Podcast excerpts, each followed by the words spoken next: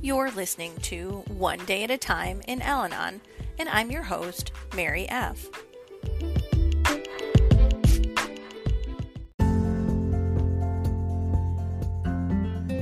July 25th, page 207.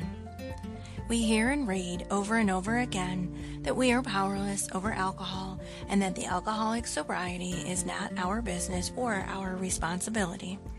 It may seem paradoxical then to assert that we, the spouses, can have a tremendous influence on bringing about sobriety and helping the alcoholic to maintain it.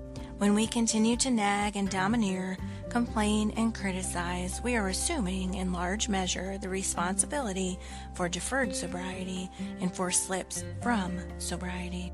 Al Anon shows us how to change these destructive attitudes. As we abandon the role of accuser, judge, and manager, the home climate shows marked improvement. A pleasant, cheerful environment, which we can create, often creates in the alcoholic a desire to get sober. Today's reminder being powerless over alcohol and the alcoholic simply means that it cannot be done by forcing issues. A change in our attitude, on the other hand, has limitless power to bring serenity and order into the home. I am not powerless over myself and the way I can act and react.